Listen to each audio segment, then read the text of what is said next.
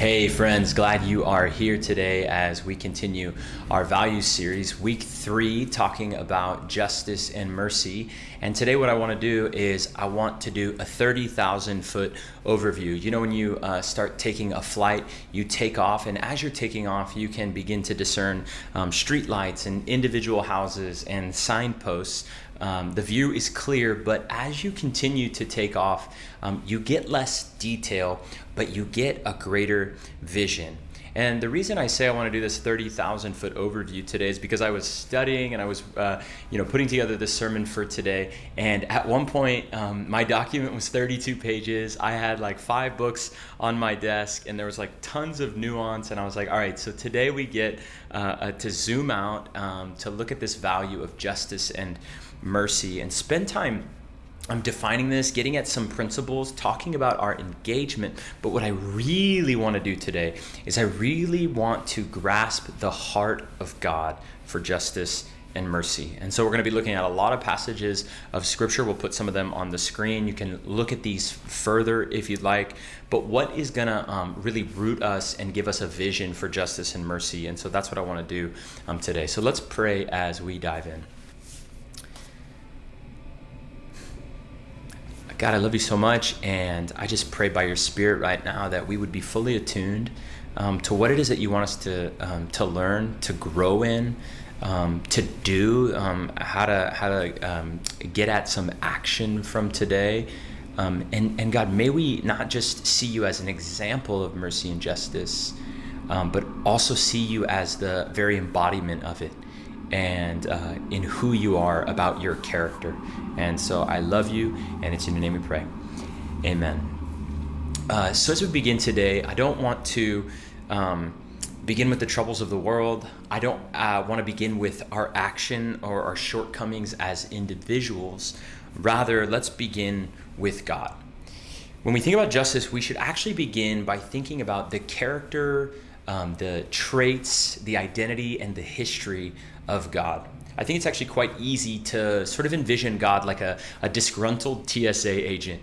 Now, I don't know if you've been in the airport in a little while, but when you go up to uh, security, uh, TSA might you know give you a, a slight smile, a quick hello, but by and large, it's business, right? Let's verify your identity. Let's put you in this line. No, actually, let's put you in this line. Take your baggage, uh, set it on uh, the the line uh, take your shoes off. In this line, you can keep your shoes on. Your jacket needs to come off. The laptop, uh, the toiletries out of the bag. It goes through the belt. You know, if you're lucky, you don't get your, your baggage looked at any further. Hopefully, you're all good. But actually, recently, I was uh, my bag went through the scanner and an agent took my suitcase and I was like, great, he, uh, he has to look at it. Um, you know, had to verify that there was nothing dangerous in there unzips it, starts like pulling stuff out of my bag, looking all over. Um, you know, checked out, um, you know, one of the swabs and, you know, handed it back to me like everything's fine, but here's like my bag in disarray. And I think in some um, small ways, I think this might be a way that we often see God. Like one that checks that we're in line, we're doing the right thing, who's rummaging through our moral suitcase, making sure that we check the right boxes, that we got the rules and the standards correct, and then one who won't even help us put our baggage together on the back end. And, and I, I, don't, I don't know in, in terms of this conversation around mercy and justice, maybe you've actually even had questions in the last year like, God, do you care? Like, God, do you, do you have any feelings towards what's going on in our world right now? And like the Bible question is like, does God care about the poor and the oppressed and the, the immigrant and the widow and the orphan? And our question today is similar. Um, does God care about AAPI lives? Does God care about the trial and justice done of, of Derek Chauvin? Does God care about equal and fair housing for the single mother? Does God care about gun violence in America? Does God care about um, the, the reintegration post incarceration? And that's why I say I think that this is actually the, the important starting point with our conversation around justice and mercy is getting God right, who he is, what he came to do. And Jesus' first ever recorded sermon, it was in his hometown synagogue in Nazareth. In Luke chapter 4, Jesus stands up, someone hands him the scroll of Isaiah, and it says this The Spirit of the Lord is upon me. This is Jesus' first sermon. Listen to this. The Spirit of the Lord is upon me to proclaim good news to the poor. He sent me to proclaim liberty to the captives and recovery of sight to the blind, to set at liberty those who are oppressed, and to proclaim the year of the Lord's favor. Jesus' inaugural sermon declares freedom for the prisoner, healing for the sick, freedom from oppression, and good news to those on the margins. And my question then becomes is this the same heartbeat that the church has today? Will the church have the same message in 2021? As a follower of Jesus and as a pastor, I had an awakening of sorts. Um, in some ways, you might call it like a, a second conversion. It was uh, in 2015. I was in a seminary, seminary class called Modern Theology in a Global Context, and the midterm assignment was to write a paper about black liberation theology, specifically examining uh, the viewpoints of sin, personal, corporate, and systemic sin. And I began reading for uh, the paper James Cone, Gustav Gutierrez, and if you've never heard of these people, you can you can Google them. Um, something called liberation theology, and I was reading critiques of their works as well. And as I dug in, um, it doesn't take long to get into some studies around economic disparities based on race um, the history of church growth and the, the rise of the global south. Um, the church is growing in the global south like crazy. And as I was reading this, I was realizing that much of my own reading and much of my theology has come um, from dead white guys and it challenged me to um, broaden my perspective. And i think what it has helped me do is understand a larger perspective of what it looks like to do mercy and justice. And, and further what um, what god's heartbeat is around justice and mercy.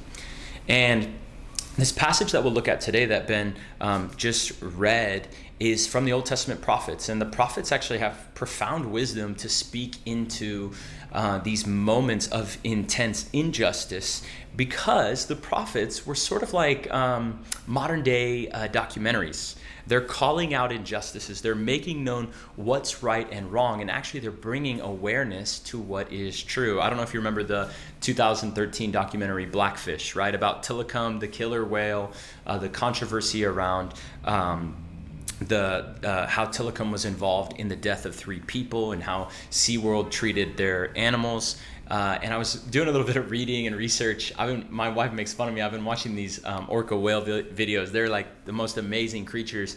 Um, but SeaWorld has lost up to 50, upwards of $15 million based on the expose of, of blackfish. It was um, exposing an industry of questionable behavior.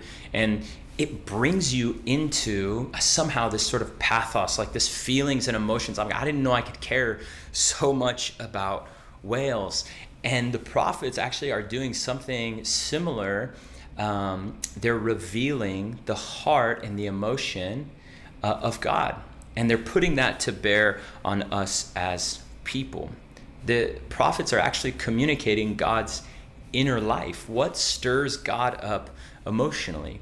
when you read the prophets, um, I don't know if, if, you've never read them, uh, it, it's fascinating read, but you read the book of Micah, you say, well, he, Micah sounds angry. Well, what are they trying to communicate? They're communicating what makes God mad. Or if you if you ever read a prophet and the prophet sounds depressed, what are they likely communicating? What breaks God's heart? Psalm 7:11 says, "God is a righteous judge and a God who feels indignation every day." God is a God that feels. God's heart breaks and God gets angry over injustice. And so the prophets are actually bringing about God's thoughts and emotion. And specifically here in the book of Micah, and we can do a little bit of background here, but um, he's setting up a sort of uh, courtroom scene. Now, the book of Micah, um, Micah, the name Micah means who is like the Lord, which ends up being the very question that Micah asks in Micah chapter 7. I think it's verse 18. But Micah is prophesying against Israel, Israel uh, being God's chosen people. Um, and in this uh, moment in time that Micah is writing, there is uh, Israel is experiencing an economic boom. Um, the nation um, externally looks very religious. They're do, making the right choices externally. Uh, they're um, giving to the temple and offering gifts. All all external looks well, but behind the scenes there was extreme disparity between um, the rich and the poor, and Micah has a word for them. And into this sort of court proceeding, this is what we find in verse one. Hear what the Lord's, Lord says. Arise, plead your case before the mountains, and let the hear, hills hear your voice. Hear, you mountains, the indictment of the Lord and you enduring foundations of the earth. For the Lord has an indictment against his people, and he will contend with Israel. And so God here uh, is judge and prosecution. Good luck, right? Um, Israel is the defendant. Uh, the mountains are the jury, and the hills are the spectators in the back. And verses 3 through 5 are the testimony that, that God gives. And I love the question that God asks. He says, oh, oh, my people, what have I done for you? I, I brought you out of the land of Egypt. I gave you leaders. Like I, have guided you along the way. And then Israel gets an opportunity for rebuttal in verses six through seven. What with what shall I come before the Lord and bow myself before God on high? Shall I come before him with burnt offerings, with calves a year old? Will the Lord be pleased with thousands of rams, with ten thousands of rivers of oil?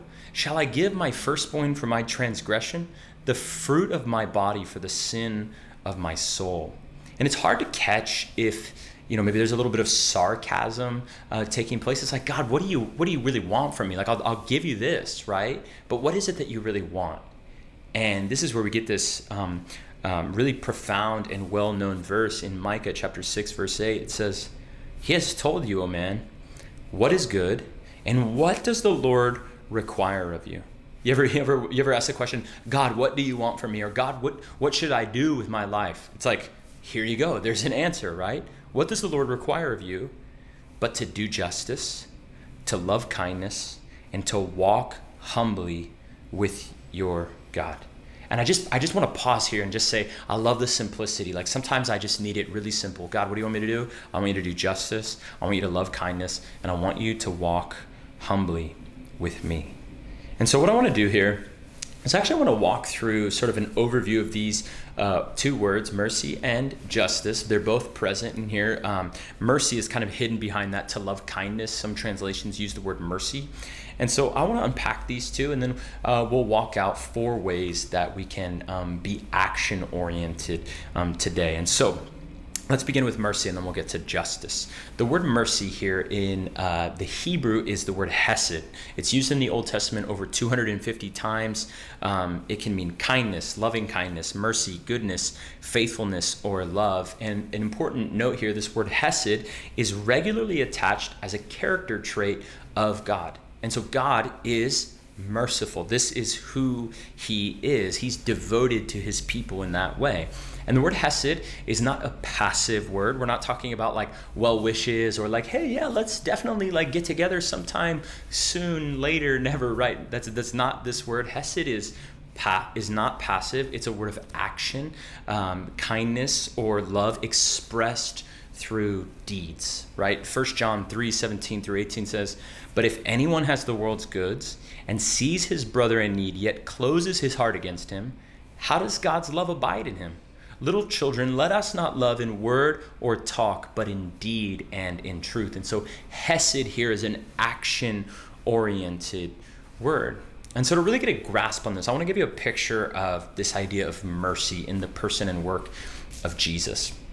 In the Gospel of Matthew, uh, we regularly find Jesus um, being followed around by groups of people. And I actually think that um, mercy or the compassion of Jesus is actually why people um, continually um, were drawn to him and followed him around. And in Matthew chapter 20, we find Jesus leaving a city called Jericho. And where, what we find out is that he's going from the city of Jericho, where he's been teaching and healing, and he's shifting focus and he's heading t- towards Jerusalem, which is 18 miles away. And scholars note that this is a, a, major transition in the book of Matthew, in Matthew chapter 20. Jesus has his sights fully on Jerusalem, where we learn that he is going to go and die. And so I would guess that in Matthew chapter 20, Jesus is walking out of Jericho and he's thinking, all right, the teaching and the healing, yeah, that's going to slow down, but I'm actually going to head towards Jerusalem now, where I am going to die. And Jesus walks out of Jericho. And looks what look what happens in Matthew chapter 20, uh, verse 29 to 34. And as they went out of Jericho, a great crowd followed him. And behold, there were two blind men sitting by the roadside. And when they heard that Jesus was passing by, they cried out, Lord, have mercy on us, son of David. The crowd rebuked them, telling them to be silent, but they cried out all the more. And it, it basically means that they were just like screaming now, Lord, have mercy on us, son of David. And stopping, Jesus called them and said, What do you want me to do for you? They said to him, Lord, let our eyes be opened. And Jesus, in pity, touched their eyes, and immediately they recovered their sight and followed him. Jesus, have mercy on us. Jesus is, for, for me, I look at the, the narrative and I'm like, well, Jesus is a little busy, right? Like he's got his eyes focused, you know, on like actually saving um, the world. And yet he has time to pause and to stop here. And then we see this phrase Jesus had pity on them. Uh, the, the Greek word there is the word splanchnizomai. Um, it's a it's a word regularly attached to, to Jesus in the New Testament. Uh, it's often translated um, compassion. Jesus is one with compassion. The splanchna, this is like this crazy word, but the splanchna are the the entrails of the body or or like the guts. And so it says that Jesus, when Jesus saw people, splanchnizomai, like he had a pain in his stomach and it drove him to action. He was sick to his stomach when he saw the injustices of our world and it moved him.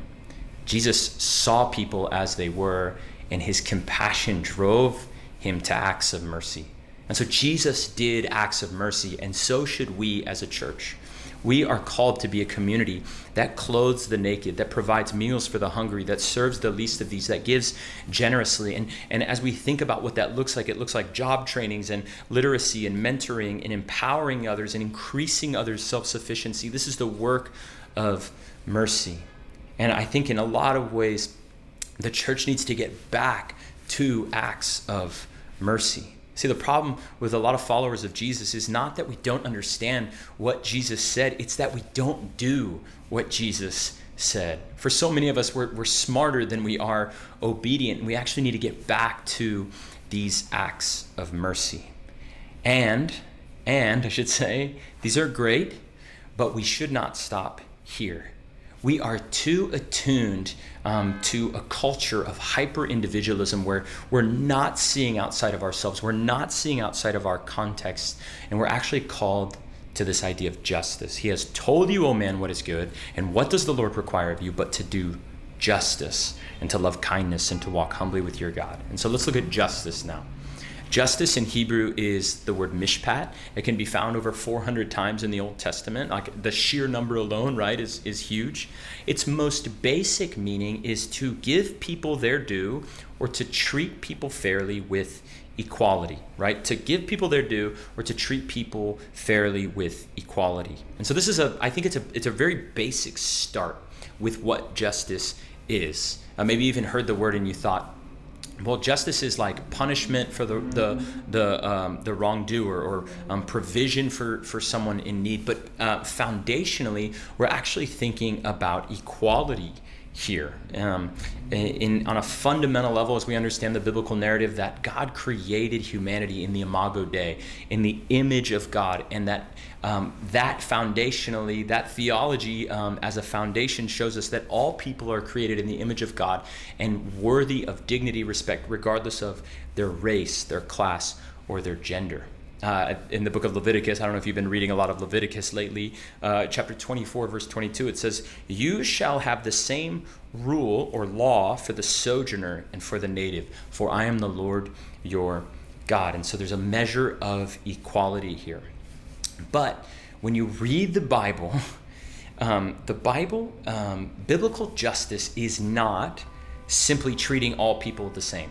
Justice and bringing it to a society is actually biblical justice and bringing it to a society is actually measured on how we treat specific groups of people.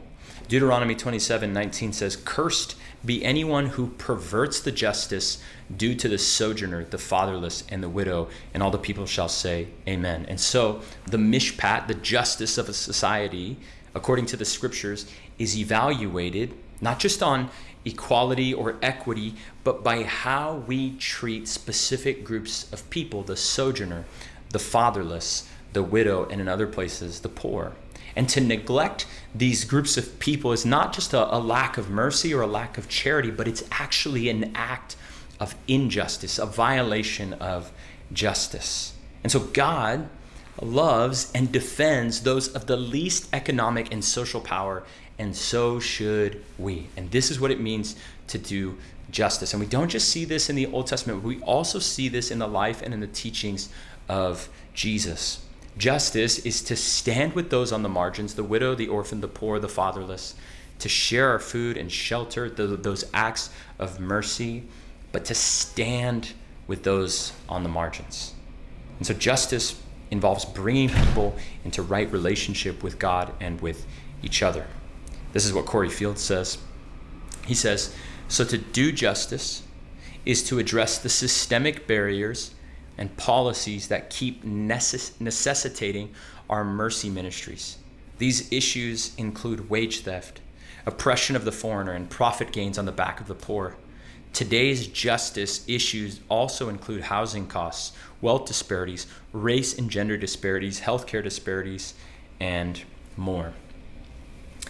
And I know over the last year, uh, a lot of us have entered into conversations around what justice is, how do we do it, what does it look like uh, to really pursue these things, how do I go after them? And I know a lot of us are, are, are learning about this because of the violence that has been done to black and brown bodies. Um, injustices, as of late, being done to our AAPI brothers and sisters. And hopefully, you're getting a bit of a framework on um, why these issues are important and why we should leverage our voice. And one of the things I just want to honor in us, because a lot of people have been saying this, like, been, you, you know, you hear about um, an injustice and you say, I, I want to do something. Like, I want to be a part of the solution. What can I do? How do I lend myself towards action to do what, what's being said here, to do justice, to love kindness, to walk humbly with our God. And so I want to give us four things here. Um, these are not like a, this is not like a holistic picture of, of, justice. There'd probably be like a 30 you know bullet point thing. Um, but um, what are four things that we uh, could do? And I just want to share these with you. And the first is this: is that we need to grow in empathy. We need to grow in empathy. He has told you, O oh man, what is good, and what does the Lord require of you but to do justice, to love kindness, and to walk humbly with your God. I was reading a book. Um, I read it a couple years ago. I was looking back over it. Uh, when helping hurts, uh, the authors talk about how to alleviate poverty without enabling or, or hurting people. And, and this is helpful in, in, in framing how we see other people and how we're growing in empathy. They share this one illustration um, where at the end of World War II, the Allies established the, the World Bank um, to finance and to rebuild Europe. And uh, the World Bank's efforts were uh, really successful in Europe. In fact, uh, the economy in Europe experienced the fastest growth in their history. And because of their success, the, the World Bank tried uh, similar approaches in low income countries by lending them money on, uh, on generous terms in order to promote economic growth and poverty reduction. But what they found over time is that it wasn't working like it did in Europe. Pouring out capital worked in places like France, but it wasn't working in low income communities in India or in parts of Africa. The problems look the same, right? Poverty and starvation, refugees, lack of social, uh, lack of in- infrastructure, inadequate social structures. And so the World Bank, after decades of um, mixed results, they decided to do something different. Instead of trying to resolve the issues from research from afar, they got on the ground and began to interview um, individuals, specifically those, uh, the, those who are poor. And they asked uh, 60,000 people from 60 low income countries a basic question What is poverty? And they ended up publishing a, a book called Voices of the Poor. And I want to read some quotes from this. And notice the language being used here. In Moldova, someone said, For a per- poor person, Everything is terrible illness, humiliation, shame. We are cripples. We are afraid of everything. We depend on everyone. No one needs us. We are like garbage that everyone wants to get rid of. Here's someone in Guinea Bissau. When I don't have any food or any food to bring my family, I borrow, mainly from neighbors and friends. I feel ashamed standing before my children when I have nothing to help feed the family. I'm not well when I'm unemployed. It's terrible. And then uh, one more here from Latvia. During the past two years, we have not celebrated any holidays with others. We cannot afford to invite anyone to our house, and we feel uncomfortable visiting others without bringing a present.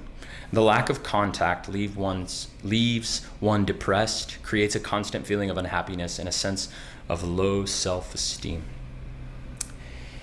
And maybe you notice a difference in maybe how you and I think about poverty. We largely think of poverty poverty in terms of a, a lack of material things, but as I read these quote, maybe you began to notice um, an experience of poverty that just looked different. Shame, inferiority, powerlessness, humiliation, hopelessness, depression, social isolation, and voicelessness. And I hope what this might do is just reframe. Like I know, I know it's kind of like a specific thing. Like we're talking about the impoverished, and I know there's a lot of injustices in our world. But the the reason I chose to look at it like this is because um, maybe this might frame how we um, are validating and seeing other people's experiences, and and what might happen in that moment is that our um, that our empathy might grow. And so when you're out this week when you see somebody that's on the margins, when you see somebody that looks depressed, maybe instead of assuming stuff about them, maybe you pause, you allow empathy to grow in your heart, and you say, I wonder what life is like for them. And think of it in terms more um, of the experiences or the emotions they might have. Uh, number two, to, to do action or to do justice, um, is I think we need to reframe um, by reframe the conversation by saying this. Local before national before global. Local before national before global. And i think this is a, a, really good word for a small church plant like us is how do we do local first? If we're not doing mercy and justice in our neighborhood how are we thinking that we're just going to magically get this done on a national level like our news and our, our social media uh, feeds are you know if they're not global they're like national at, at best. But i think if we're able um, to really narrow our focus we're actually going to have um, better luck um, doing justice and mercy uh, like what's being talked about. Rather than just jumping uh, into the larger dialogue let's start local and then we can branch out. Now, caveat here I, I did see that the Senate passed a bill on Thursday denouncing discrimination against Asian Americans, and I think this is fantastic. And, and I, I think if we need to be part of those conversations, that's great. I'm, that's hear me really well. But as we think about doing relief and doing um, reform, let's get organized locally and then enter into the conversation that way. And so I want to I want to actually make a note here um, we got to get organized in, the, in this way. And so um, our rhythm has been to serve at the Father's Heart the last uh, Saturday of the month. And I know that they have been filling up. And so uh, somebody from our justice team is reaching out to them to reserve some spots. Um, we're going to explore options of uh, pushing out serving together in our uh, community groups. And we want to be a part of that. Our Justice Initiatives team is going to be meeting um, every six weeks or so. We'd love to have you join. I'll put the link for that um, below, um, and they're exploring an opportunity to, to do some tutoring in the future. But we're going to start by um, doing some reading buddies um, in a local school, and so there are conversations being had in this area where we can begin to do this locally. Uh, number three way to do uh, action, do justice and, and mercy, and I want to be really quick here, is that I want to challenge us to be learning and to um, learning from other traditions and histories. Uh, as a pastor, um, I have, like I was saying before, kind of joking before, um, learned a lot from dead white guys, but let's um, read wider. Let's explore a more uh, global approach to our understanding of who God is. And then as a pastor, I have two coaches, um, two other pastors. Um, that I look to for um, wisdom and lean on. Um, one is a black man, one, an, one is an Asian man. Both are from New York and really allow me to have some perspective in these conversations. So I want to challenge you to be thinking about that. I think that's a way of doing justice and mercy. And then lastly, uh, I want to end here with this idea of motivation. One of the most crucial things we can do today in terms of justice and mercy is clarify our motivation. Because if today you're feeling guilty, uh, maybe uh, you're challenged, maybe you walk away from here, you're like, I'm going to have a conversation with a friend. Um, you know, I'm going to pass by and I'm going to, you know, talk to someone. I'm going to look at them differently, whatever it may be. Um, that probably last like into Wednesday, right? But it probably is not going to change you in the long run. And there's something that um, the verse I used before in First John, I think that's helpful. But if anyone has the world's goods and sees his brother in need, yet closes his heart against him, how does God's love abide in him? And so, if you say you have faith in Jesus, but you don't care about the marginalized and the poor, do you do you really have faith? And the reason I can say this so pointedly is that Jesus went to such great lengths to identify with the poor. Jesus came poor. He lived as a wanderer. He died with no possessions. I was even thinking um, how dramatic his trial is uh, in, in the end of each gospel. He, he stands up to power knowing that he's going to be killed for it. And a lot of times um, we look at Jesus and we say, Jesus, thank you so much for being such a great example for us. But th- that, that can't be it. It has to be bigger than that. Jesus went to the cross, died for our, spin, uh, our sins. He experienced what he did not deserve. What is that? That's injustice, right? That's like the very definition of injustice. Experiencing what you do not deserve. And yet, because of that, we have salvation. That's, that's this gospel message, right? And see, if you if you grasp this, then it changes you and it gives you an infinite uh, amount of motivation to do justice and mercy. It's going to be flowing up out of us so naturally because we are going to look at people who are experiencing injustice and we're going to say, I, I, I, there's no way that I'm better than you. I am not superior to you in any way. It's like it'll be like looking in a mirror and we'll say, I should have got that, and yet I got love from God. It'll be flowing out of us. And I think that's that's the motivation piece that I really want us to, to wrap our, our minds around. And I want it to just be flowing out of us as a church. That we won't do justice and mercy out of guilt or shame, but that we would do it out of love because we've had a deep encounter with the person and the work of Jesus. Let's pray. And so, Father, I love you, and uh, I, I, I want to be a part of this whole conversation. But but it's because I want to be. I want us as a community to be obedient to what you've called us to do, to do justice, to love mercy, and to walk humbly with you. And so, God, as we uh, as we go uh, wherever we are, as we um, leave this time, uh, would we be empowered toward this work? Um, and God, would we be uh, open to empathy? And would we do the work locally?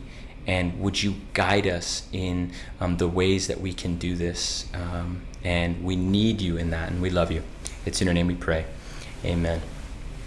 And so, thank you so much for being here. The links for everything that we talked about are um, below. There's also a link below uh, to give generously if uh, you call Reunion your home and you want to give back to the work that um, God is doing through our community in the city. And I want to say um, 10% of everything that comes in goes back out into the community to start more churches, to partner locally um, with uh, organizations to do the work that we talked about today. Um, if you're checking us out, maybe a friend sent you this, I'm um, really glad that you're here please reach out. Please fill out that connection card. But please feel no um, compulsion to give. We believe and we give back generously because we believe that God has been uh, so generous uh, to us. We don't do it to gain favor from God, um, but as an overflow of gratitude, we give back. And lastly, let me uh, send you with a blessing. And so may the Lord bless you and keep you. Uh, may He give you the ability to do, to do justice, to love kindness, and to walk humbly with Him. May the Holy Spirit give us endurance as compassion is tiring. And may we be sent out to local mercy and justice through the gospel of Jesus Christ. Amen.